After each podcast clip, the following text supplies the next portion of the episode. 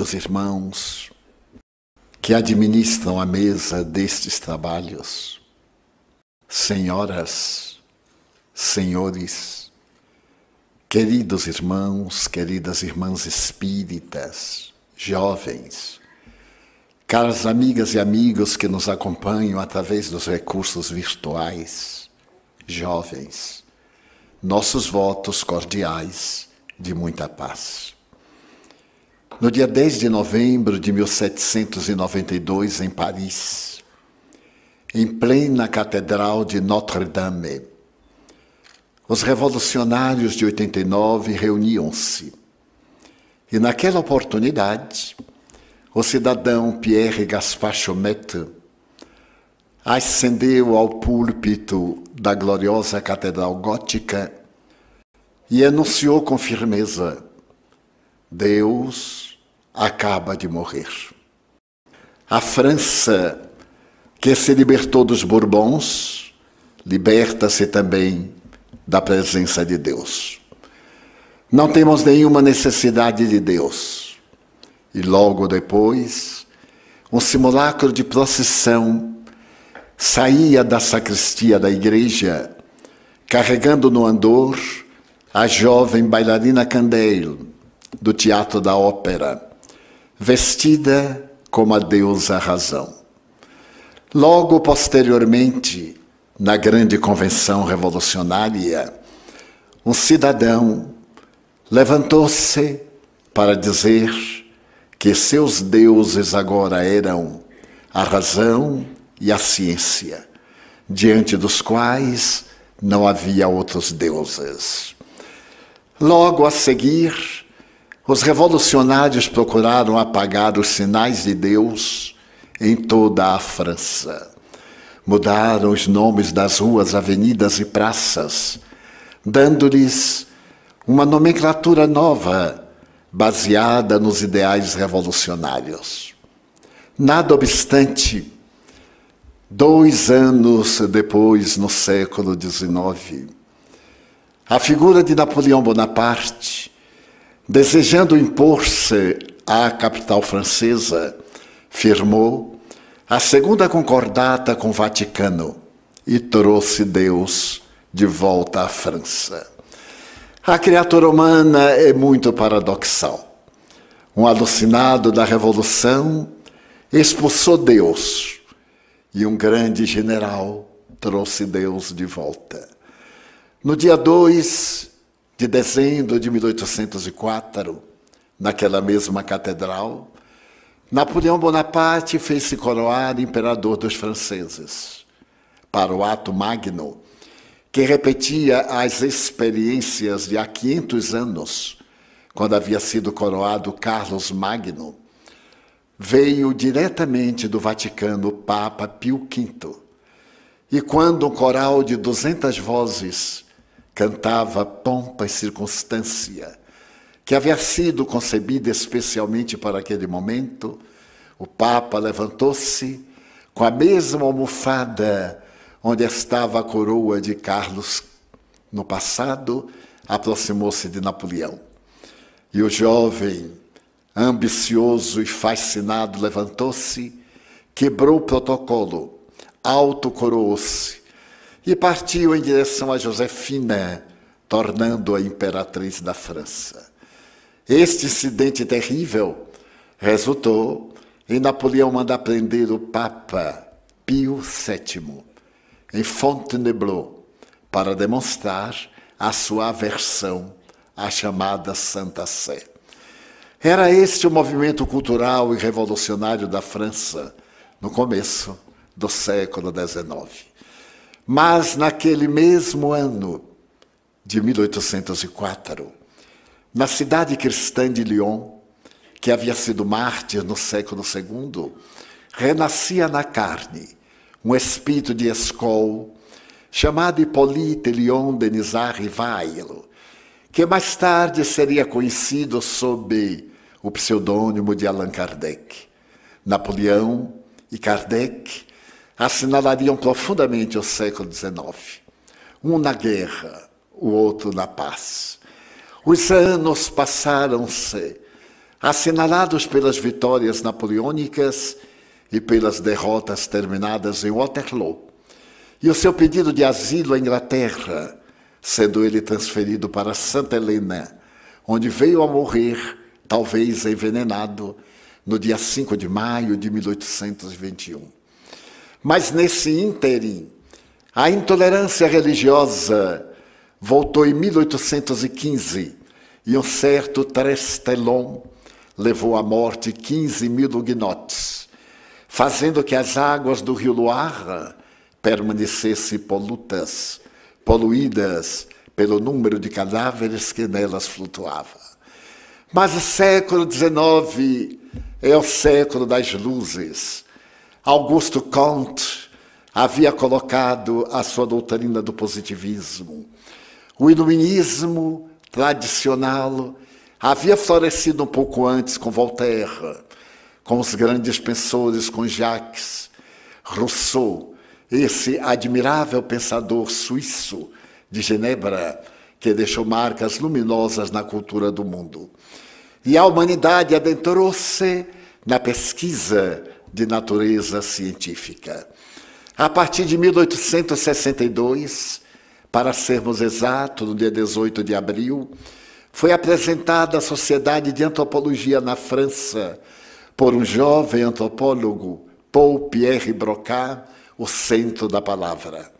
A palavra era considerada fundamental e se acreditava que o indivíduo falava através da garganta ou exclusivamente graças às cordas vocais. No entanto, um psicopata que estiver internado na Salpêtrière durante 21 anos porque possuía uma afecção, ele não lograva dizer uma palavra, apenas uma sílaba, tem. E examinado pelos cientistas, tornou-se o grande mistério do centro da voz. Porque todos encontravam o aparelho fônico perfeito. No entanto, Messé Le Borgne não conseguia falar senão tem. Por isso ele passou à posteridade com o nome de Monsieur Letin. E tinha ele uma problemática muito grave. Essa problemática exigia uma cirurgia imediata, porque ele tinha o açúcar muito alto e havia atingido o momento culminante. Levado ao hospital, o jovem médico ficou fascinado, porque se ele conseguisse descobrir, porque Messier Le podendo falar, não podia falar, ele teria descoberto o elo perdido entre o Pithecanthropus erectus e o Homo sapiens. Fez a cirurgia, amputou-lhe a perna gangrenada, mas logo depois ele morreu. E diante daquele paciente, o jovem médico fez uma trepanação craniana, extraiu-lhe o cérebro e ficou olhando. Os dois hemisférios, o corpo caloso, aonde estaria a razão pela qual podendo falar, o senhor Leborde não falava. E esteve fazendo comparações entre um hemisfério e o outro, até que subitamente ele percebeu na terceira circunvolução frontal esquerda uma ligeira despigmentação. Tomando do bisturi, ele adentrou-se na massa encefálica, parda, acidentada, acinzentada, e foi até o início de um tumor e descobriu que era exatamente ali que a criatura falava. Colocando a ponta do bisturi naquele ponto, no dia seguinte, ele faria a declaração que a criatura humana falava através do cérebro. Na terceira circunvolução frontal esquerda. E ele dava de presente 100 mil francos ouro a qualquer pessoa científica que conseguisse provar que ele estava equivocado. A partir daí, o centro da palavra passou a receber o nome de Centro de Broca. A ciência estava penetrando agora no reino imenso das vacinas. Pasteur havia descoberto o tremendo vírus da raiva, Jenner, Koch, Lister, e um número enorme de estudiosos havia penetrado no reino dos infinitamente pequenos.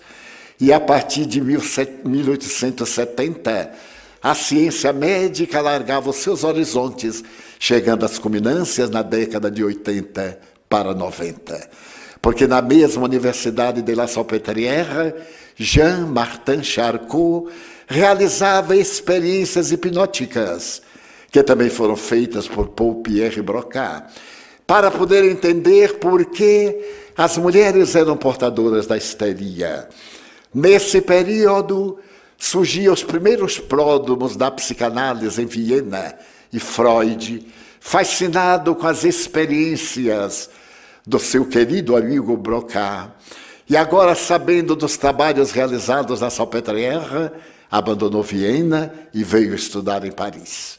Ali ele se fascinou tanto pelo insigne mestre que deu ao próprio filho o nome de Jean Martin homenageando essa figura incomum que alargava os horizontes da fisiologia. Por volta de 1885, um eminente colaborador de Jean-Martin Charcot, o eminente professor Charles Richer, apresentava uma obra monumental que se chama Tratado de Metapsíquica. Era o resultado das investigações em torno do cérebro humano as pesquisas em torno dos fenômenos psíquicos, parapsíquicos, porque nesse ínterim, a 18 de abril de 1857, Allan Kardec havia apresentado o Livro dos Espíritos e nascera a ciência espírita, inaugurando a era do espírito imortal. Mas na Universidade de La Salpêtrière, a literatura estava baseada nos fundamentos mais lógicos da ciência. E a ciência se havia libertado da religião fazia aproximadamente 150 200 anos. Adotar o comportamento materialista, além de ser elegante, era uma demonstração de sabedoria e de alta cultura. As universidades banqueteavam-se para dizer que a alma era uma aberração, que a mediunidade era uma psicopatologia. Mas o objetivo de Charcot era estudar a histeria e terminou por classificar, classificar os médiums como histeropatas, esquizofrênicos, portadores de alucinações, de personalidades múltiplas. E ao dealbar dos anos 90, a ciência aproximava-se de dar um passo dos mais gigantescos, porque por volta de 1872, o grande físico inglês, o notável William Crookes, havia conseguido detectar os raios catódicos. E a matéria foi, espera, foi sofrendo alguma modificação, porque Röntgen conseguiu descobrir os raios X, os investigadores mais variados foram decompondo a matéria e logo depois, uma jovem senhora, Madame Curie, recebeu o segundo prêmio Nobel de Física por haver detectado a radiação nuclear.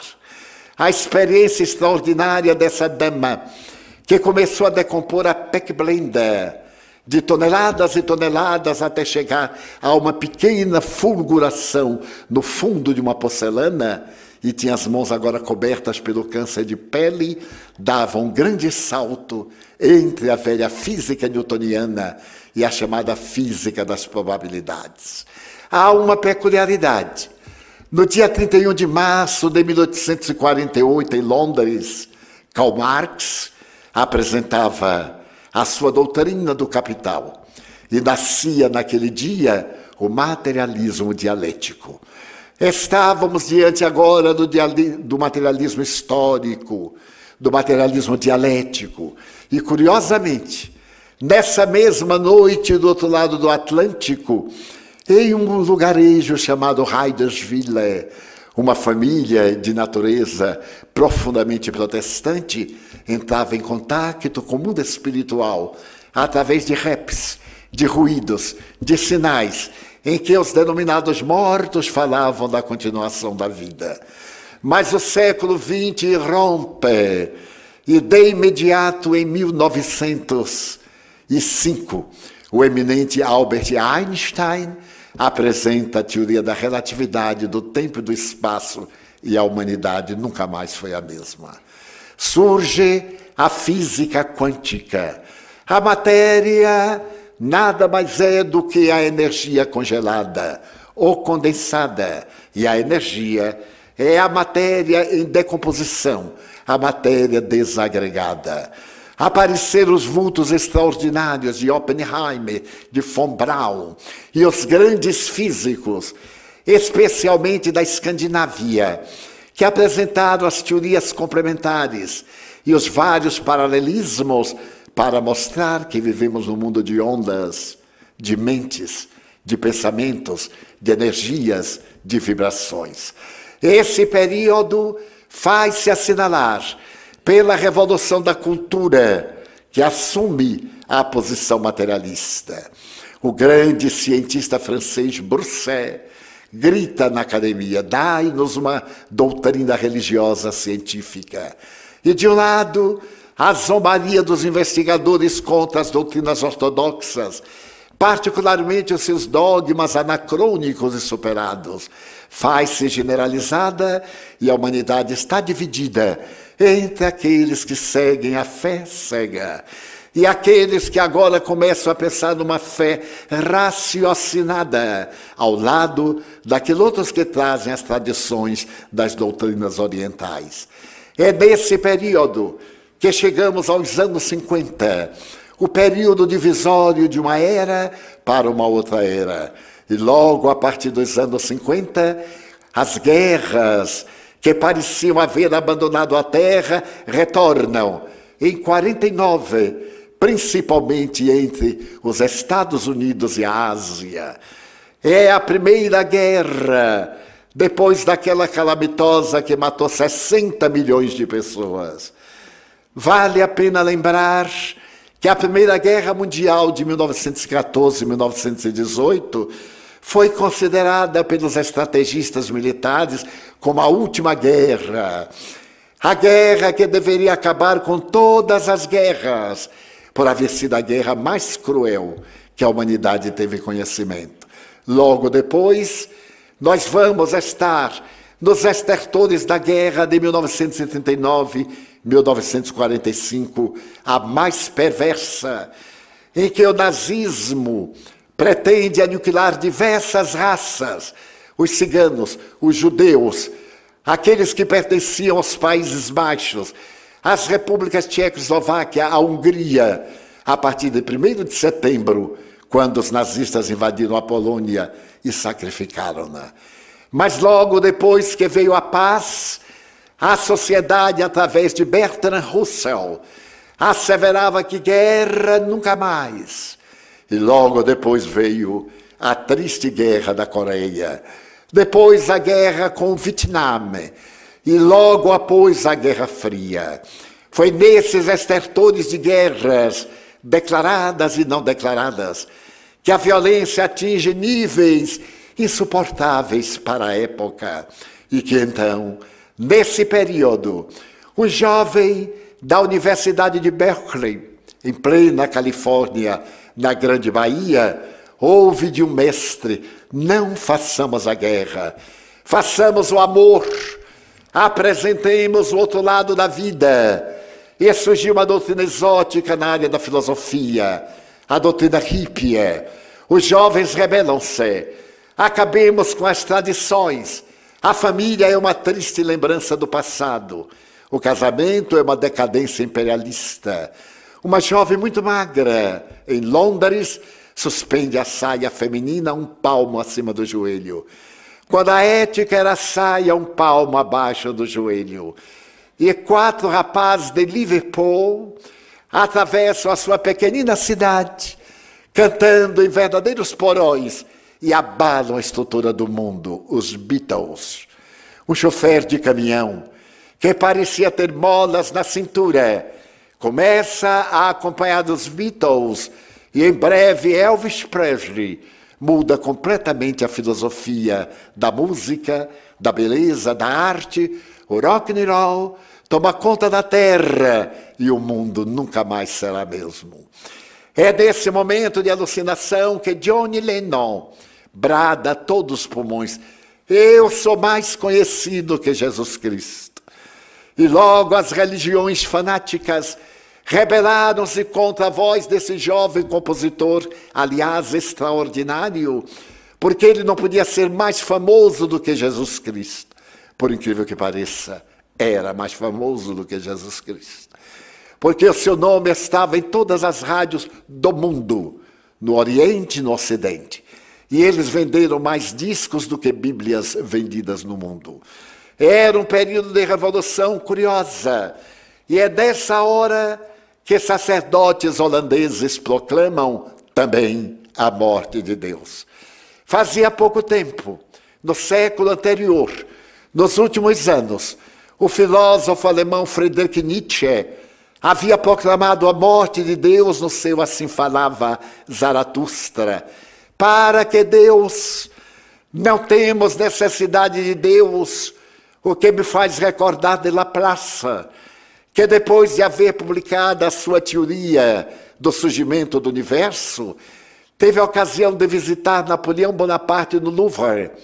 E Napoleão lhe disse, Monsieur Laplace, tive a oportunidade de ler a sua obra de 600 páginas. E em momento nenhum o senhor me fala a respeito de Deus. Por quê? Sir, eu não tive necessidade dessa hipótese. Era também materialista. O materialista ganha a terra, mas a figura incomparável do homem mais notável da história, que é Jesus Cristo, permanece em embrião no seio das criaturas. E mesmo os hippies não conseguem fugir à doce ternura do homem que mudou para sempre a história da humanidade. Porque fascinados pela sua vida, considerada hippie, porque andava de aldeia em aldeia pregando o amor, mas não a vulgaridade do sexo como os hippies. Ele havia mudado a estrutura dos poderosos em favor dos humildes. E eles compuseram em sua homenagem Jesus Cristo Superstar, a grande ópera. É nesse momento que aqueles sacerdotes holandeses proclamam: Deus morreu. Nós somos cristãos, mas não acreditamos em Deus. Porque não temos provas de Deus, muito menos do céu, muito menos do inferno.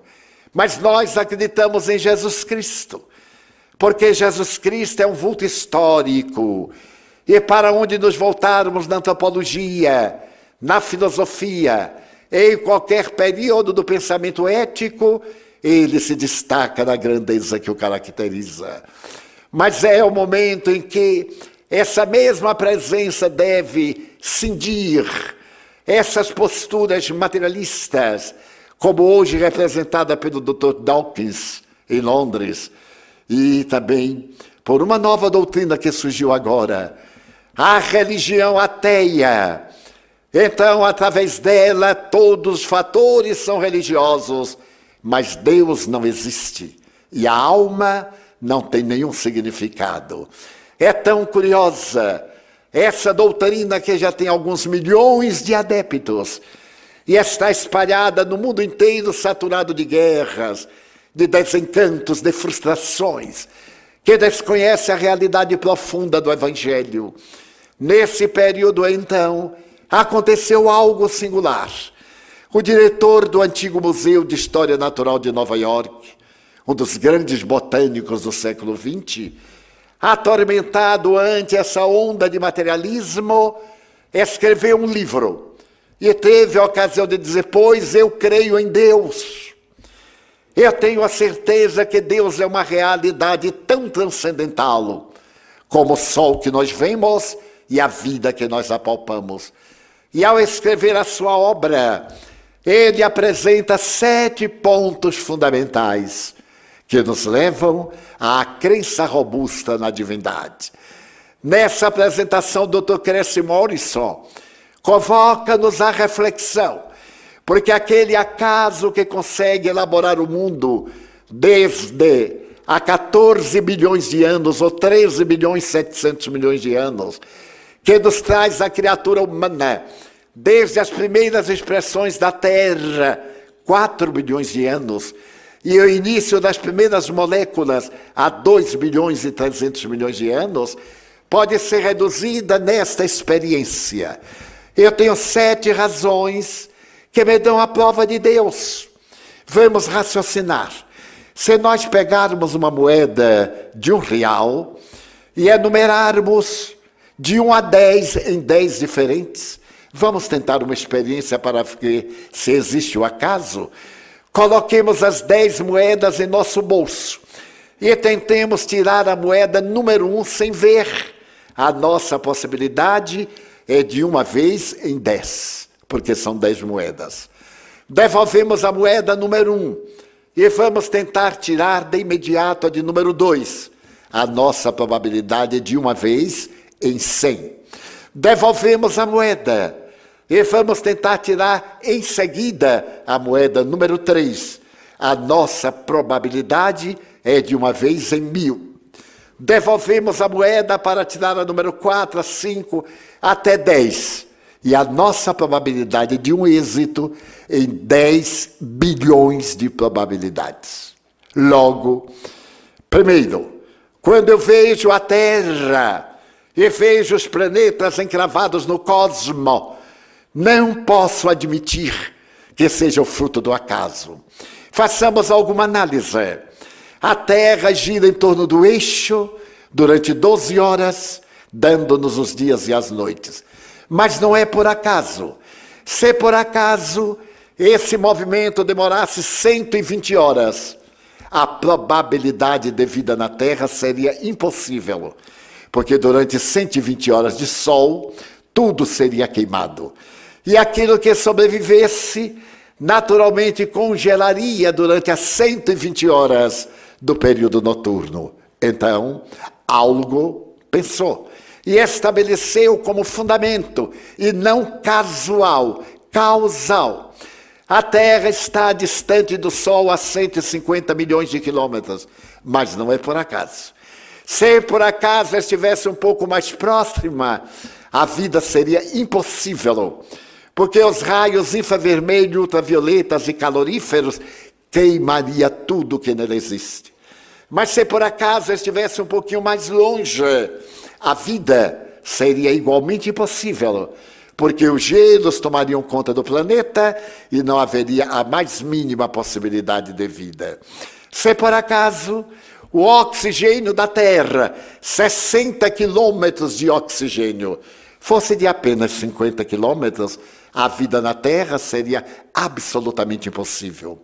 Se o fundo do mar fosse mais fundo três metros, a vida não existiria na parte superior, porque as águas absorveriam todo o oxigênio e não teria como nós respirarmos na parte de fora. Mas se por acaso três metros a superfície da Terra fosse mais alta, a vida também seria impossível. A Lua está próxima de nós a 315 mil quilômetros de distância, mas não é por acaso.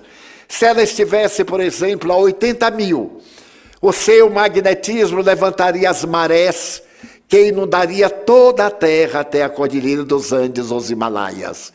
Mas se estivesse também distante, a vida seria impossível, porque não tendo o magnetismo das marés, não teríamos a vida conforme nós a conhecemos. Poderíamos citar um número inesgotável de fenômenos que são básicos fenômenos reais, causais e não casuais. Então eu acredito na vida por uma segunda razão, que se chama vida. A vida é talvez a palavra mais difícil de ser definida. Se eu perguntar aqui a um filósofo que é a vida, ele irá naturalmente deambular de Sócrates, de Anaxímenes, até talvez os modernistas, o pensamento do grande poeta Drummond, ou falar mesmo sobre o pessimismo. Mas se eu pergunto a um biólogo o que é a vida, ele irá me falar da realidade do ser de natureza carnal. Se eu pergunto a um botânico o que é a vida, ele me dirá que a vida é tão fascinante e é tão milagrosa que todas as folhas que existem na terra de todas as plantas são totalmente diferentes uma das outras. Não existem duas folhas iguais, como no caso das nossas impressões digitais. Mas a vida é misteriosa, porque através de um fenômeno desconhecido, a raiz penetra no subsolo e absorve na sua porosidade lodo e água e a transforma em madeira, açúcar, perfume e frutos saborosos. Mas a vida é um químico extraordinário para poder realizar esse fenômeno das mutações das substâncias e é também um físico quântico para pegar os átomos de determinada substância e colocarmos noutra substância que nos vai dar um sabor totalmente diferente. Se olharmos detidamente determinadas sementes, elas são absolutamente, entre aspas, iguais umas às outras. Mas quando plantamos e germinam, elas vão dar frutos totalmente diferentes e ramos de características especiais. Então a vida é um extraordinário fenômeno. A vida é tão impressionante que se por acaso desaparecessem todos os indivíduos e ficasse apenas um protoplasma e um raio de sol, a vida se desenvolveria em 10 bilhões de anos e dentro de 10 bilhões de anos nós teríamos novamente 7 bilhões, 250 milhões de criaturas humanas. Mas eu creio em Deus, diz o Dr. Kersi Morrison, por causa do instinto. Nós falamos tanto sobre o instinto. E o que é o instinto? Qual é a sede do instinto? Ainda não sabemos exatamente. O instinto é algo tão peculiar que a vespa, quando vai procriar, ela sabe que vai morrer. E então ela sabe de uma coisa curiosa. Ela sabe que a vespa recém-nascida tem que se alimentar de carne, carne viva. Então ela faz uma viagem nupcial até encontrar um saltamontes, um besouro, e pega esse pequeno inseto e dá-lhe uma picada. Mas ela dá uma picada no sistema nervoso no lugar tão perfeito que ele fica ali em estado vivo e absolutamente de aparência imóvel. Ele fica no estado letárgico. Ela cava um buraco, coloca o besouro e vai colocar os seus ovos na parte posterior ao abdômen. Porque quando os insetos nascem, já nascem com fome. Parecem até nordestinos. E já começam a comer e vão comendo imediatamente as partes não vitais do inseto. Quando ela come as partes vitais, o inseto morre, ela viaja e vai providenciar o alimento por conta própria. Quem ensinou isso à vespa? Os entomologistas tem feito de tudo para encontrar esse ponto nevrálgico, onde ela dá a picada e paralisa. E até hoje não encontraram. Mas se essa vespa é tão fascinante, mais fascinante é o nosso João de Barro. Em pleno verão, ele trepa na árvore mais alta e coloca o bico na direção do vento. Então ele constrói sua casa com a porta de entrada no lado oposto do inverno para que os ventos hibernais, quando venham, não entrem na sua casa matando a prole recém-nascida. E não erra nunca. O que mata de inveja o serviço de meteorologia que não acerta nunca. Então, quem ensinou isso ao João de Barro? O salmão, quando ele vai procriar, ele morre. E então ele abandona as águas de onde se encontra e nadando contra a correnteza, ele vai desovar no lugar em que nasceu. Se nós pegarmos o salmão e colocarmos o mesmo rio no afluente, ele sabe que não é ali. Ele então volta e vai nadando, nós vemos até nas filmagens cinematográficas, os ursos ficam de boca aberta, esperando ele saltar diretamente na garganta. Então eles vêm, procriam e morrem. Os seus descendentes voltam para as águas de onde os seus pais saíram. Eles têm um radar e um sonar. Quem os colocou? A vida, o instinto. Mas o caso das enguias ainda é mais perturbador. As enguias, quando reproduzem, morrem. E elas só se reproduzem nas águas das Bermudas, que são as águas mais profundas da Terra. Quando chega a época da reprodução, elas viajam do mundo inteiro na direção das Bermudas.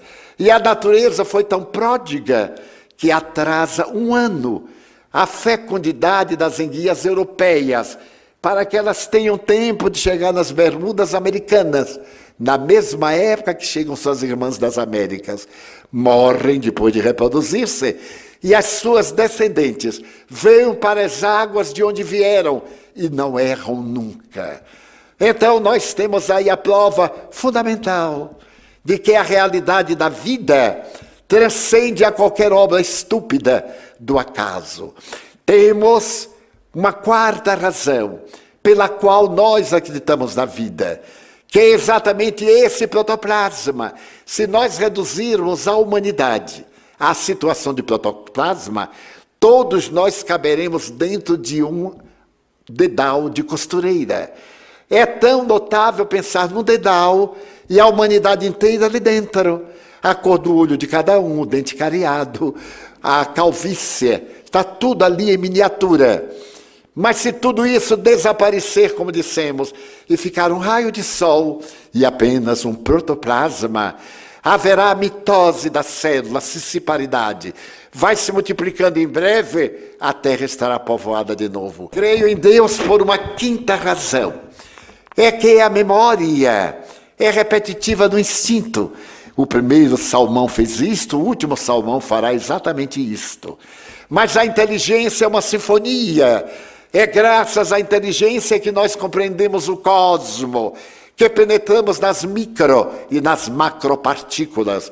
Então, somente através de uma inteligência brilhante, que é peculiaridade dos nossos neurônios cerebrais, Embora os outros animais, alguns tenham também neurônios, somente o nosso produz neuropeptídeos para a comunicação de natureza química e de natureza hormonal. E esses hormônios são tão notáveis, esses neuropeptídeos. Eles são tão notáveis que, no caso da dopamina, que é a substância da alegria, se nós produzirmos um pouquinho mais, nós fazemos distúrbio de Parkinson. E se produzirmos um pouquinho menos, nós fazemos a esquizofrenia. O nosso organismo sabe exatamente a quantidade que deve produzir para manter esse estado de equilíbrio. Se nós temos um choque, um conflito de infância, um conflito na área sexual, um trauma, uma tendência para a hipocondria, nós vamos fazer distúrbio do pânico ou distúrbio da depressão pela falta de serotonina, de noradrenalina em nossos neurônios cerebrais. Que máquina perfeita é esta? Um extraordinário físico austríaco que publicou um livro notável, ele publicou, aliás, dois, o Tal da Física. O Dr. Fritjof Capra responde aos ateus e negadores. Eu acredito sim no acaso, mas eu acredito no acaso no dia em que se pegar um aparelho especial e se colocar em todas as peças de um Boeing e começar a mexer, a mexer, até o Boeing sair voando todo arrumadinho pelo acaso. Enquanto isso, nós temos que pensar na inteligência suprema, na causa primeira de todas as coisas, conforme definidos os Espíritos Allan Kardec, a realidade de Deus. Mas eu creio em Deus por uma sexta razão assevera o doutor Cressy Morrison. Esta razão se chama ecologia. Os australianos que vivem no país continental, há cerca de 40 anos, desejaram fazer do seu país uma região agrícola, que não era, por causa dos ventos que varriam tudo e destruíam os seminários de mudas. Então eles levaram para lá uma planta para que ela se reproduzisse, eles pudessem fazer sebes, cercas vivas, levar uma palmácia. E a palmácia logo deu resultados, porque o vento levava o pólen e eles construíram várias cercas. Mas a palma não tinha inimigos comuns, não tinha insetos que se alimentassem dela na Austrália. E como resultado, começou a proliferar-se, a proliferar-se infinitamente e destruiu fazendas destruiu aldeias, destruiu cidades, usaram lança-chamas, usaram herbicidas, usaram tratores e a planta foi tomando conta, ameaçando destruir o país. Em um congresso de entomologistas e estudantes de insetos em Sydney, se pensou como resolver o problema e se chegou à conclusão que se se encontrasse um besouro que comesse aquela palma e que fosse um bom reprodutor, o problema estava solucionado. Começou uma busca pelo mundo e foram encontrar esse besourinho, bom reprodutor e faminto, aonde? No Brasil. No Nordeste brasileiro. Levaram o besourinho cearense para a Austrália e jogaram em cima das palmas. E o besourinho começou a comer palma, a procriar, e os australianos ficaram apavorados, porque era agora besouro em todo lado. Eles multiplicavam-se mas nesse momento ocorreu fascinante. Eles pararam de reproduzir-se e ficaram palmas para besouros e besouro para palmas. E hoje a Austrália é um país agrícola. Acaso? Não, sabedoria. Então eu creio em Deus ainda por uma outra razão. Talvez muitos de nós aqui não saibamos que os insetos já nascem adultos e já nascem com fome. Eles respiram através de tubos. Nós dizemos, ai, a cigarra cantou tanto que explodiu pelas costas. Como nós somos ingênuos. Primeiro, a cigarra não canta, ela trita a pata. Esse ruído que nós ouvimos é a pata tritando. Que pata, hein? Para poder dar esse som. E ademais, ela tem dois tubos respiratórios. Então ela vai respirando, ela vai crescendo, mas o tubo não cresce. E então ela morre estrangulada por falta de ar. Todos os insetos morrem por falta de ar. Seria o acaso? Não. Algo pensou, porque existe na Terra 750 mil famílias de insetos. E se os tubos crescessem, ninguém estaria aqui, porque bastavam duas formigas com corpo de elefante para estarem para lá, para cá, uma pulga na rua, qualquer grilo tomava um corpo inominável. Mas a lei de sabedoria limitou, porque como os insetos são os mais numerosos do planeta, eles têm vida breve e controlada pelo tubo digestivo e o aparelho respiratório. E a sétima razão, eu creio em Deus por causa da imaginação. A imaginação é o coroamento da nossa vida. Então nós dizemos, ah, mas eu imagino, quando me falam da grandeza de uma galáxia, eu que não vejo galáxias, não tenho oportunidade de consultar telescópios, eu então imagino através das fotografias. Nós estamos numa galáxia de 200 bilhões de sóis. Quem duvidar, faça essa experiência. Quando nós olhamos para o céu tranquilo, nós vemos apenas 5 mil estrelas, isto é, 2.500, porque as outras 2.500 estão do outro lado. Quem duvidar pode contar hoje de noite quando sairmos daqui.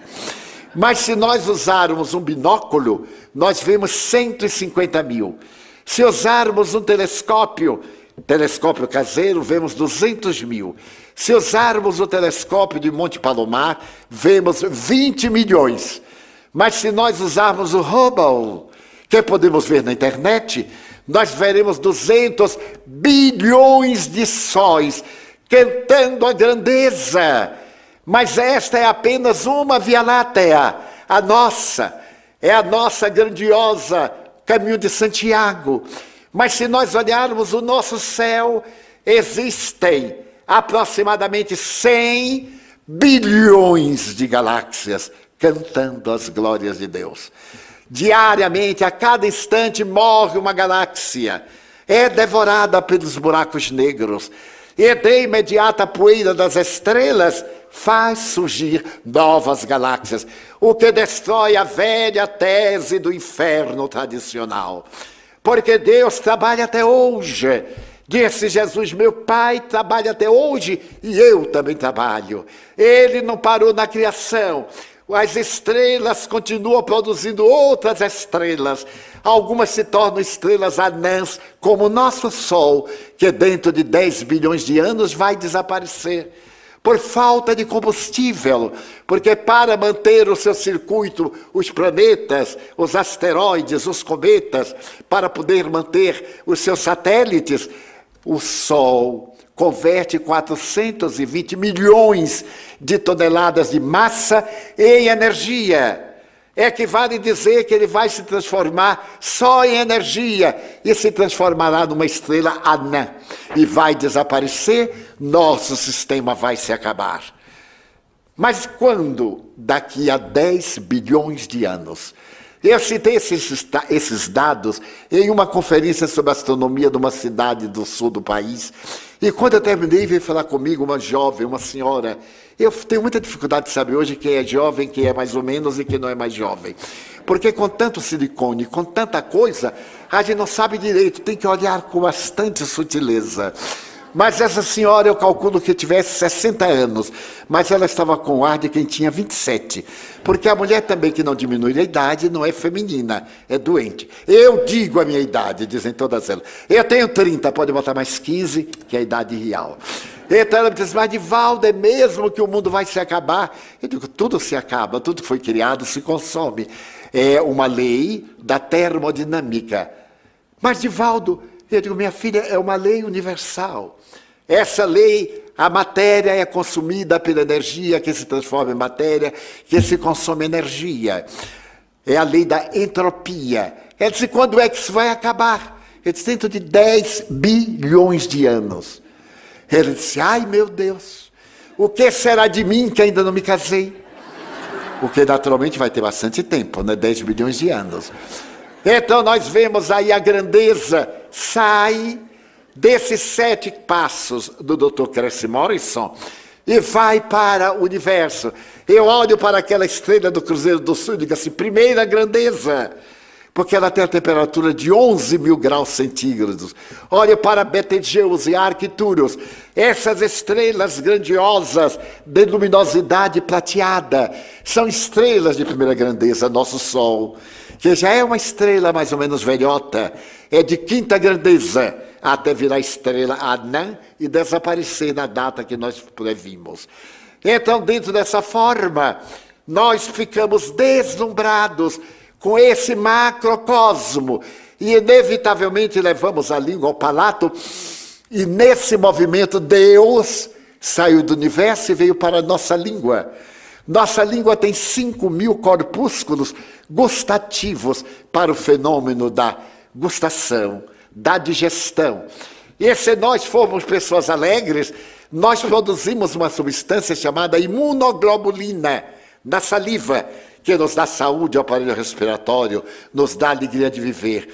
Então nós paramos e olhamos como nosso corpo é um santuário que nenhum acaso, nenhum homem de barro poderia transformar-se nessa delicadeza. Eu tomo de um alfinete faço uma ligeira perfuração, eu destruo milhares, milhares de pequeníssimos vasos de capilares, e outros imediatamente vêm para o lugar. Eu tomo um talho, vem hemorragia.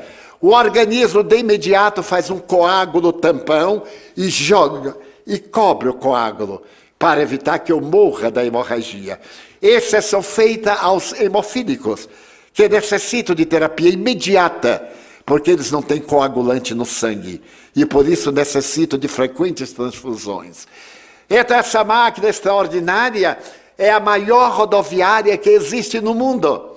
As nossas veias, artérias e vasos medem de 150 mil a 200 mil quilômetros em um circuito especializado, porque proporciona o de que necessita para a sua própria vida esses glóbulos vermelhos que são mantenedores da vida, em cada segundo morrem 30 milhões e nascem 30 milhões em nossa medula óssea de imediato.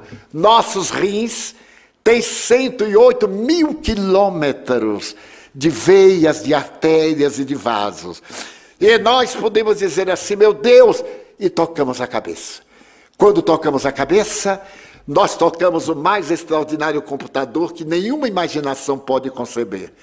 Somente nossos neurônios cerebrais são 100 bilhões de neurônios cerebrais. Para dizer uma palavra, articulam-se centenas de milhares em uma rede. Quando nós pronunciamos um discurso, bilhões de neurônios estão sendo acionados imediatamente numa corrente ininterrupta, cantando as glórias da vida. Então, de imediato, nós passamos a examinar a grandeza da vida, que em pequenas facções, no hemisfério esquerdo, se por acaso tivermos um choque, um trombo, um derrame, teremos a paralisia do hemisfério direito. Aliás, uma notável anatomo-cientista de Harvard teve um derrame cerebral. Ela é a maior autoridade em anatomia do cérebro. Estava com 39 anos quando de repente ela parou de estou tendo derrame cerebral. E começou a fazer a análise do seu derrame cerebral. Ficou cega, surda, muda, paralítica. E através do esforço ela acionou o lado direito, que é o lado mais da imaginação, das questões mais nobres, o lado esquerdo do movimento, da palavra, de todas as necessidades do instinto, do cérebro réptil, do cérebro mamífero. Mas este outro lado é exatamente o lado que nos oferece a parte divina do nosso cérebro, o superconsciente, o neocórtex. Então, nós vemos que esta máquina extraordinária é Deus. E então, o que fazemos? Nós cantamos o Salmo 19, versículo número 1.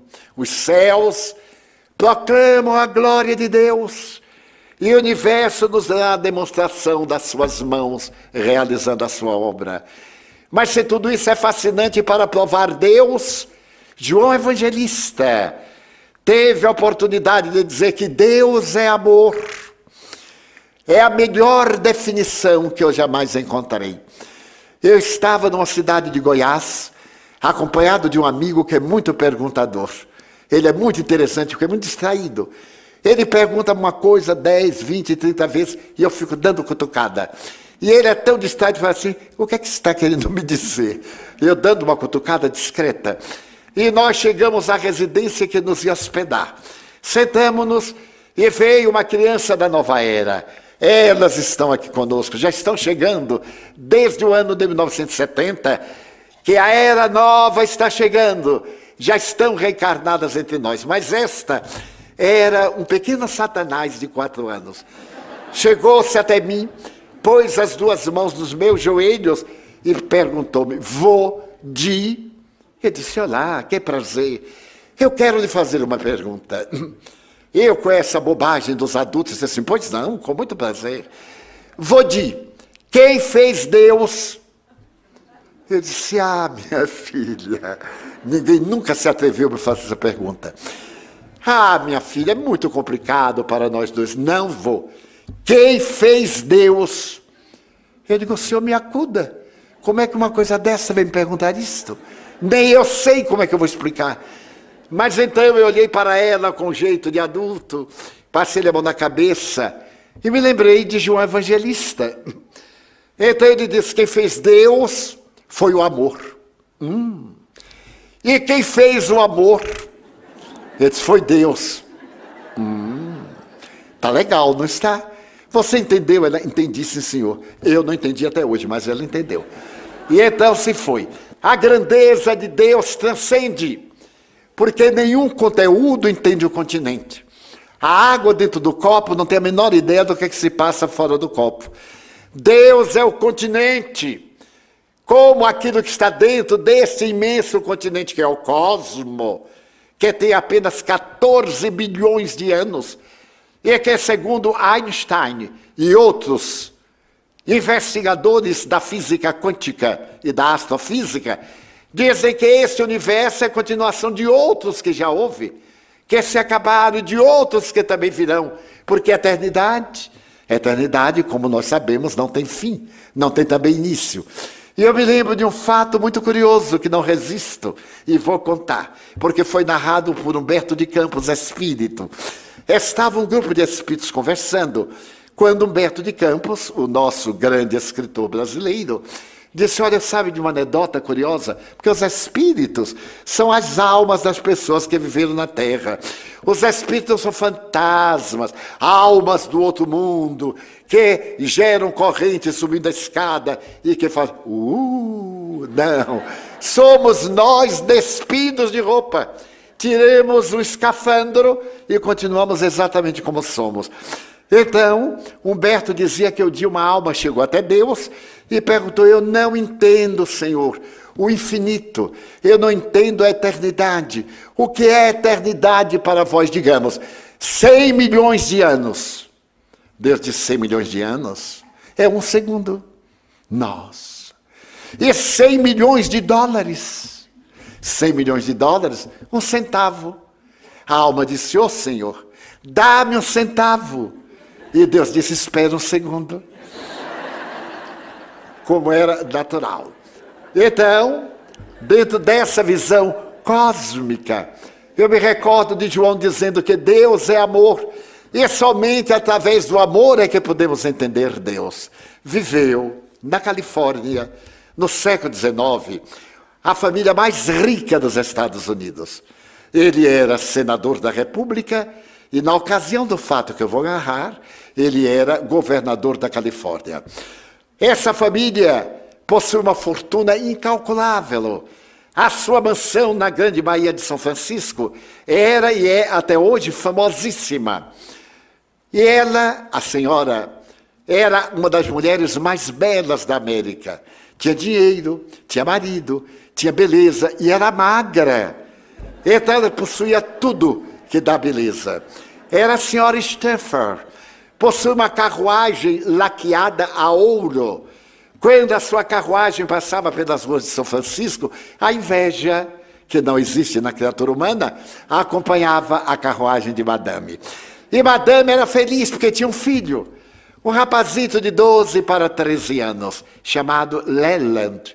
Leland era a ternura dos pais.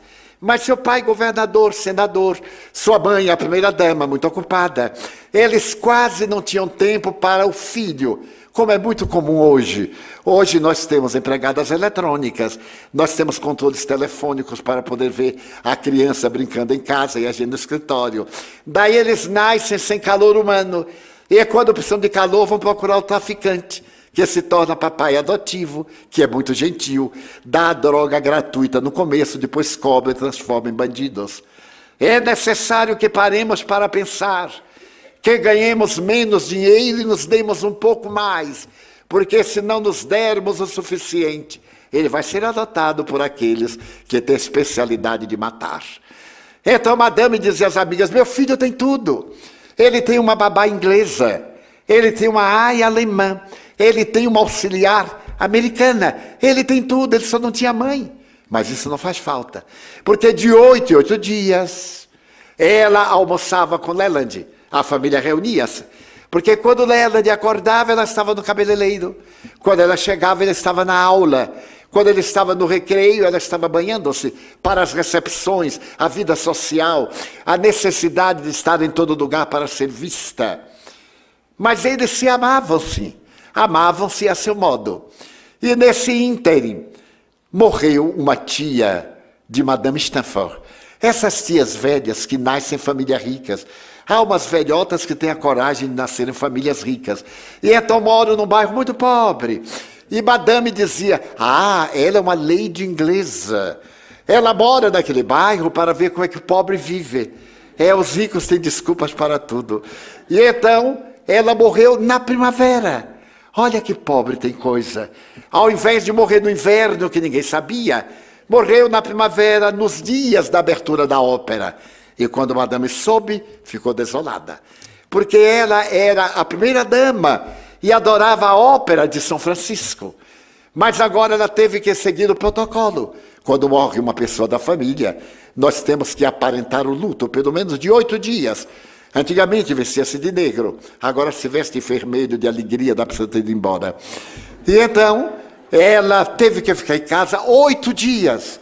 E oito dias para certas mulheres ficarem em casa é um período muito grande, são um período muito grande.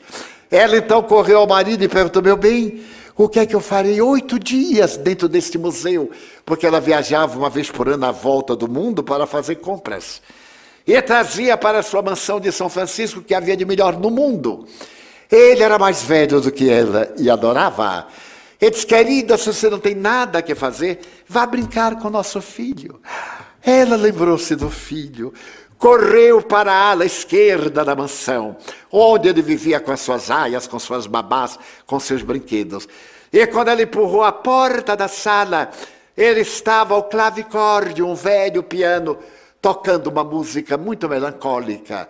Madame era muito sensível, tirou o sapato, veio pelo tapete persa, ajoelhou-se ao lado do filho e ficou olhando Leland. Tinha dois olhos verdes como duas esmeraldas. Ela dizia brincando: Meu filho, se eu pudesse, eu arrancava esses olhos e faria um pedantife para botar no meu pescoço. E Leland amava a mamãe com uma ternura inexplicável. Ele adorava a mãe. Quando a mãe sentou-se ao lado e ele ficou tocando, ela perguntou: Leland, que música triste. Eu gosto, mamãe. Você sabe cantá-la? Sei, mamãe. Eu a sei em francês quer que eu cante. E então, com a ave, com a voz de uma ave ferida, ele cantou uma doce melodia. E Madame comoveu-se até as lágrimas e perguntou: Meu filho, o que é que quer dizer? Ah, mamãe, é a história de uma criança da Normandia. Todo dia foi minha babá francesa quem me ensinou. Todo dia pela manhã, papai mamãe, os pescadores, iam à praia e ele também. Então o pai pegava o pequeno barco, entrava no mar, dava adeus até a tarde. Quando ele voltava com as redes cheias, a alimentação para vender no dia seguinte. Todo dia pela manhã ele ia com a mãe, toda tarde ele ia buscar o pai, até um dia. Até um dia que o pai não veio. E eles esperaram a noite inteira e ele não veio e esperaram o entardecer e ele não veio. Então a mãe ficou alucinada, disse: roubaram meu marido. As sereias roubaram, espere por mim. Adentrou-se no mar e nunca mais voltou. E a criança ficou lá, na praia, no alto, olhando o mar que devorara seu pai e sua mãe. E eu gosto dessa história. Por que, Leland? porque se parece comigo. Leland, que blasfêmia! Tu és a criança mais rica da América. Eu sou a mulher mais bela, teu pai é o homem mais poderoso. Ah, mas papai, papai está no mar dos negócios e nunca tem tempo para mim. E eu que te amo, mamãe está correndo atrás da sociedade e só nos vemos uma vez que outra. Olha, mas agora ensinemos estar juntos, vamos brincar. Sai do piano. E saiu a brincar. E no outro dia, e no terceiro dia, porque amor é convivência. Então ela notou quanto amava aquele filho idolatrado. Brincavam, corriam, até que no quarto dia Leland perguntou: Mamãe, por que, que você está tão comigo? Porque morreu uma tia sua, Leland. E quando morre uma tia, a gente fica em casa? Fica, meu filho, por oito dias. Mamãe, e quantas tias você ainda tem, mamãe? Poucas, Leland. Mas nesse ínterim, uma amiga de mamãe foi lá no sábado e disse, querida, encontrei uma forma de retirar-te daqui, deste abismo, deste palácio. Eu descobri que aqui em São Francisco há um orfanato e queria que tu fosses fazer a caridade. Eu levarei a imprensa e os jornalistas colocarão Madame Stefan, com a dor no coração pela saudade da tia, está fazendo a caridade. Já imaginou? E então prepara guloseimas, prepara doces. Madame mandou os seus funcionários prepararem doces no dia seguinte, domingo pela manhã, a carruagem bordada a ouro estava na porta quando dois pajens de Liparé desceram carregando bandejas de prata, todas elas ornadas de guloseimas preciosas. E Leland apareceu no alto da escadaria, ele nunca havia entrado na carruagem. Ele parecia uma tela de Gainsborough, vestido de veludo azul, com um chapéu de plumas e de veludo, Madame enternecida perguntou: Meu filho, queres vir comigo? Ele desceu a escada correndo, entrou, bateu a porta. Mamãe, onde vamos? A um orfanato, Leland. Mamãe, que é orfanato? Ué, tu não sabes o que é orfanato? Não. Eu nunca ouvi essa palavra aqui em nossa casa. Orfanato, Leland. Orfanato. Ora, orfanato é um lugar de órfãos. E o que são órfãos, mamãe? Mamãe era bela, era rica, era magra, mas não era muito culta. Órfãos, deixa eu ver como é. Ah, órfãos. Órfãos são esses moleques de rua. Esses que não tem ninguém, que não tem pães, que não tem mães. Mamãe.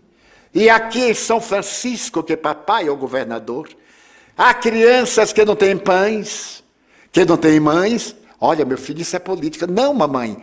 Mas nós em casa nós temos tantos pães que se atiram aos cães, e eu não tenho apetite. Mamãe, há crianças que não comem pães, muitas delas, mas não interessa. Nós vamos levar guloseimas. A carruagem correu e em breve num pardieiro meio abandonado, porque os orfanatos são mais ou menos assim. Com crianças esquálidas, os olhos fora das órbitas, os dentes à mostra, a cabeleira desgrenhada, as unhas sujas, as roupas remendadas, eles à porta. Quando Lela viu, mamãe, eles são crianças. Pegou uma bandeja e saiu. E perguntou: como é seu nome? John. Seu nome? Mary. Seu nome? E cada qual, mamãe. E os órfãos comiam. Como comem? Comem com os olhos, com a boca, com o estômago, com os bolsos.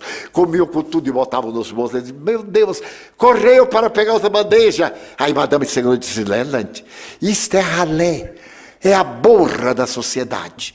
Eu não te quero envolvido com essa gente. Não vás mais, mamãe, são crianças, tem fome. E ficou gritando, como é seu nome? Cláudia. E você, Stefan. Até que madame ficou nervosa. Leland, volte. Vamos embora. Já cumpriu meu dever de caridade. Então os fotógrafos bateram algumas fotos, viram algum selfie, foi no século XIX. E então saíram, pegaram a carruagem, e ele sentou e perguntou: Mamãe, qual é o dia que nós vamos voltar aqui? Nunca mais, Leland. Tu és o menino mais rico da América, toda hora te digo. E este aí é ralé. Mamãe, mas são crianças. Quando é que a senhora vai me trazer? Leland, nunca mais. E não se fala mais nisso. Quando chegar em casa, ele diz: Mamãe, venha correndo, vem aqui até a janela. De que lado está o orfanato? Ali, Leland. Ah, então é lá que estão os meus irmãozinhos, os órfãos. Leland, tu não tens irmãos? Mamãe, eles eram iguais a mim, sujos. Ah, mamãe, você não sentiu um certo um certo odor. Eu estive pensando, uh, no Natal, o meu padrinho me deu mil dólares. Eu queria dar esses mil dólares para o orfanato para consertar. Não, Leland, o dinheiro é teu, mamãe. Que são mil dólares para nós. Esse colar que você está usando custou 600 mil. E você tem vários. Eu quero dar os meus dólares para eles. Não darei. O teu dinheiro, teu pai fez uma caderneta de poupança. Já havia essa tragédia naquele tempo. Fez uma caderneta de poupança. E esse dinheiro é teu, eu não darei.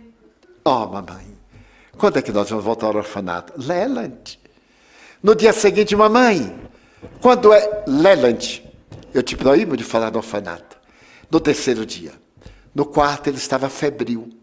Foi chamado o médico. Quando o médico examinou, disse: Senhora, é nada mais, nada menos do que uma obsessão.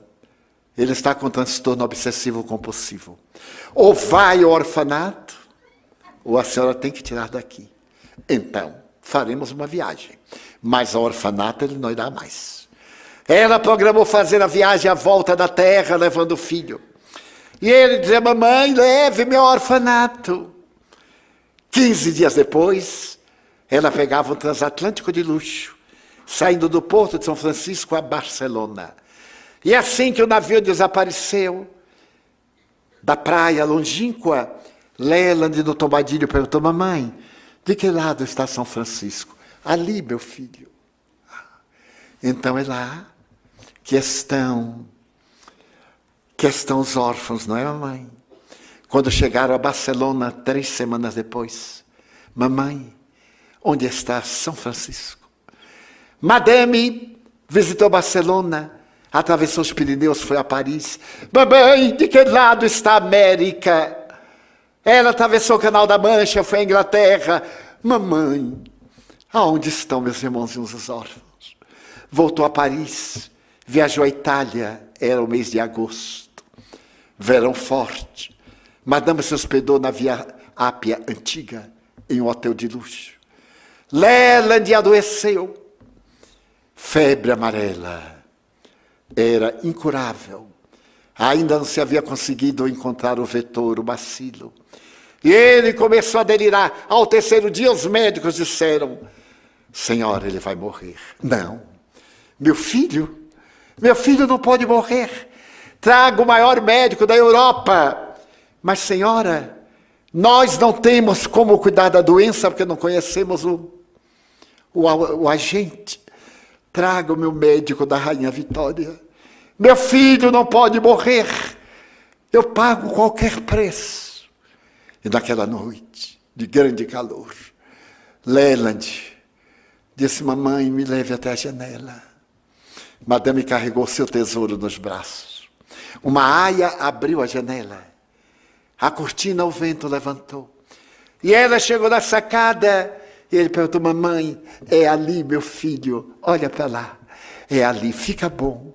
Assim que tu ficares bom, nós iremos ver teus irmãozinhos os órfãos. Ah, mamãe, eu estou tão cansado. Leve-me para a cama. Madame colocou seu tesouro pálido, a reação biliar, os olhos injetados. Era como um crucificado. Sobre o tecido de linho belga, ele tremeu e disse: Mamãe, mamãe, os órfãos estão chegando. John, Mary, Stephen, mamãe, não Leland, não são os órfãos. É o delírio da febre. Chama um médico. Saíram a correr a buscar dos médicos ali no hotel. Eles vieram e ele dizia: Mamãe, eles estão me chamando. Não vá, meu filho. Não me deixes, Leland. Mamãe, eu vou ao orfanato agora. Leland, meu filho. Mamãe. E tombou. Madame deu um grito e desmaiou no solo. Quando ela acordou, viu seu pequeno Deus, os olhos verdes abertos, a palidez imensa, cerrou as pálpebras e mandou embalsamar o filho. Pediu licença às autoridades. E logo depois, em um caixão de mogno cristal, Madame Stenford e Leland voltaram à América. Metade da cidade foi ao cais. O senador havia envelhecido. E daquela mulher esguia e bela, o sofrimento que se lhe instalara foi tão grande que ela parecia descuidada, pálida e triste. Quando a guarda de honra desceu o caixão do navio, ela disse: Ponham-no na carruagem para o orfanato. A Orquestra Sinfônica de São Francisco foi tocando a marcha fúnebre de Chopin. As pessoas choravam. E a carruagem seguiu até o orfanato. Quando chegou ao orfanato, as crianças ficaram à porta, ebetadas. Madame pareceu que ficou louca. Ela abriu a porta e gritou: Meu filho, perdoa-me, Leland, perdoa-me. Aí estão os teus irmãos órfãos. Perdoa a minha loucura, meu filho. Eu não sabia que tu os amava tanto o féretro foi para Palo Alto, a cidadezinha. E ali, no alto da colina, Madame colocou o filho, uma placa de mármore branco, onde ela escreveu: Aqui dormem os olhos verdes de meu filho. Plantou uma roseira trepadeira vermelha para que na primavera derramasse pétalas de sangue sobre o túmulo. Em 1905, o jornalista brasileiro Felício Terra, que escreveu essa história, e nós contamos a nosso temperamento, foi visitar Madame. Ela estava numa rua pobre de São Francisco. E ele perguntou, Madame, que fez o dinheiro?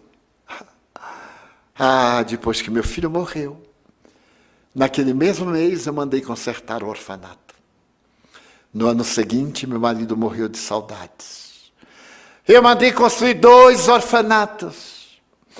E depois eu descobri que os órfãos não têm apenas necessidade de mães e de pais, mas também de educação.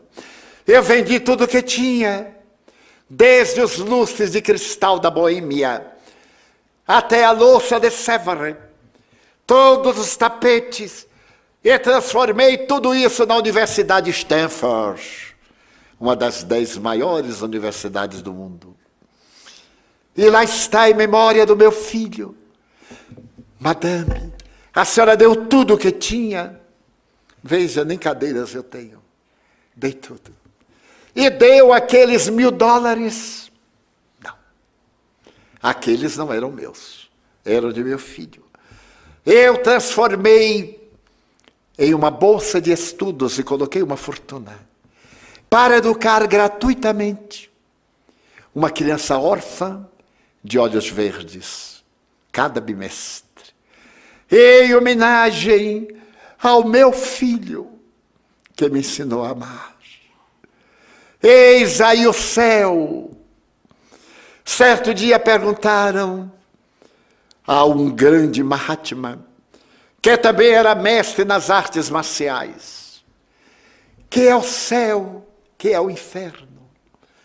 E ele voltou-se para o jovem e disse: Para que um jovem samurai quer saber o que é o céu?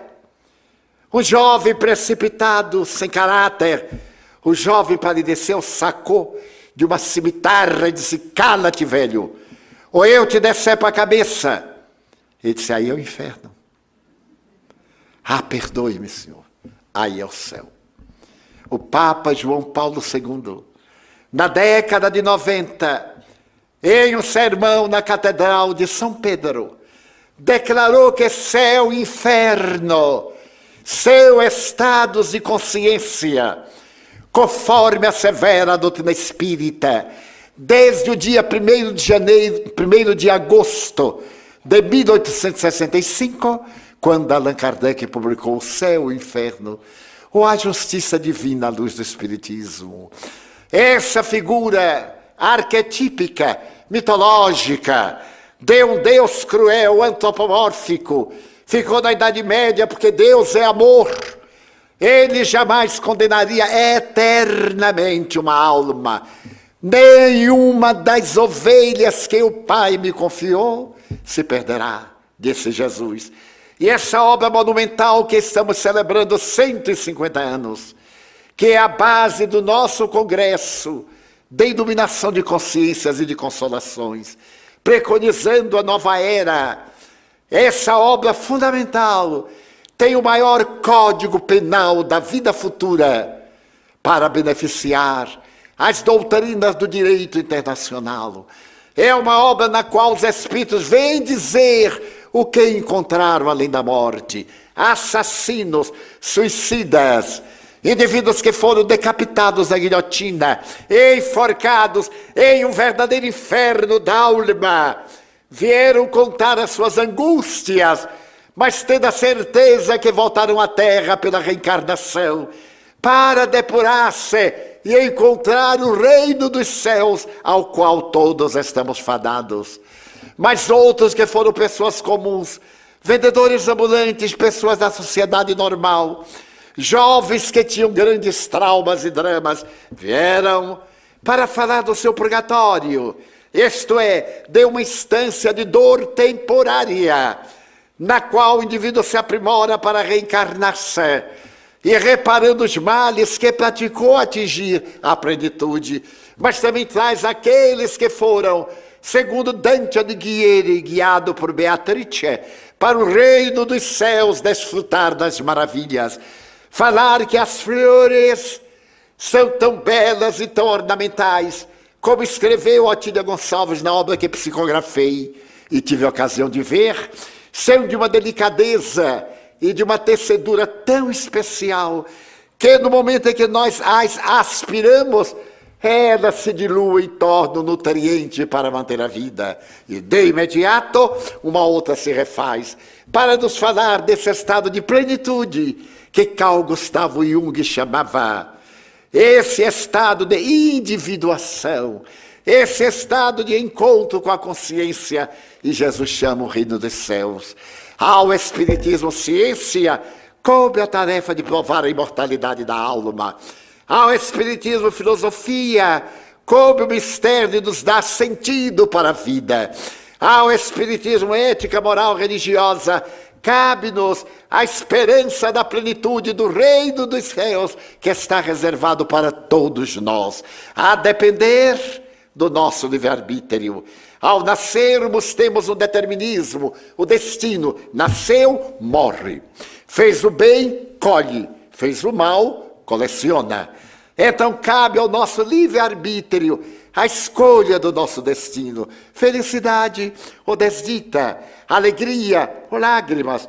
A nós nos cabe eleger o que é de melhor para nós, porque Deus é o inefável amor que está na grandeza das galáxias, na vida microscópica, que está no sentimento de amor, conforme a história de Madame Stafford. E acima de tudo, a doce ternura de Jesus Cristo, vinde a mim. Ó vós que estáis cansados e aflitos, recebei sobre vós o meu fardo, tomai o meu jugo, leve meu fardo, Suave meu jugo, vinde a mim e eu vos aliviarei. Nestes dias de tantas angústias, de crises morais, de dores acerbas, ao invés de pensarmos no inferno da tragédia do cotidiano, pensemos no purgatório de depuração, no céu de esperanças que nos aguardam, tornando-nos exemplos de alegria, de bondade, Há tanto pessimismo que sejamos nós aqueles que deixaremos pegadas luminosas para os que vêm atrás possam encontrar o roteiro da plenitude. Que possamos ser gratos a Deus ao invés de reclamarmos niarias. Nós temos o necessário para uma vida feliz. Não posterguemos a felicidade, a dor é a benção que Deus reserva aos seus eleitos escreveu o Espírito Amigo no Evangelho segundo o Espiritismo. Quando eu li isso, achei uma barbaridade. Como a dor pode ser uma bênção aos seus eleitos. E dei-me conta. Porque é a dor que nos dobra serviço. É a dor de hoje que nos faz resgatar o mal de ontem, como muita gente está fazendo mal hoje para resgatá-lo amanhã. Mas eu não me refiro apenas aos crimes de rua, aos crimes do lar, mas aos crimes do colarinho branco, ao furto, ao roubo, à promiscuidade moral, de homens e mulheres que deveriam ser exemplos e acumulam fortunas colossais, enquanto em cada momento em que eu bato palma, está morrendo uma criança na África. A fome, a fome total.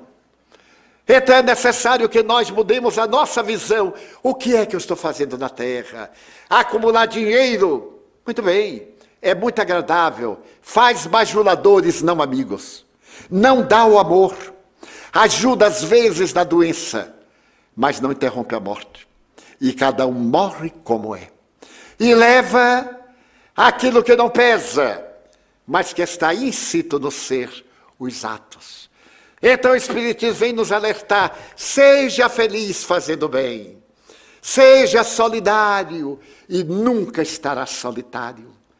Faça da sua vida um poema de esperança e olhando para si mesmo, diga: Meu Deus, eu tenho tanto para agradecer e tão pouco para pedir. Então eu quero dizer-te que para a minha vida é bela e é consentida muito obrigado, Senhor. por tudo que me deste, por tudo que me dás, pelo ar, pelo pão, pela paz. Obrigado pela beleza que meus olhos veem no altar da natureza. Olhos que fitam o céu, a terra e o mar, que acompanham a ave ligeira que voa fagueira pelo céu de anil, e se detém na terra verde, salpicada de flores em tonalidades mil. Muito obrigado, Senhor, porque eu posso ver meu amor, mas diante da minha visão, pelos cegos eu faço uma oração, porque eu tenho certeza de que depois desta vida, na outra lida, eles também enxergarão. Muito obrigado, Senhor, pelos ouvidos meus, que me foram dados por Deus, ouvidos que ouvem o tamborilar da chuva no telheiro, a melodia do vento nos ramos do ormeiro, as lágrimas que vertem os olhos do mundo inteiro, ouvidos que ouvem a música do povo que desce do morro na praça a cantar, a melodia dos imortais. A gente ouve uma vez e não esquece nunca mais.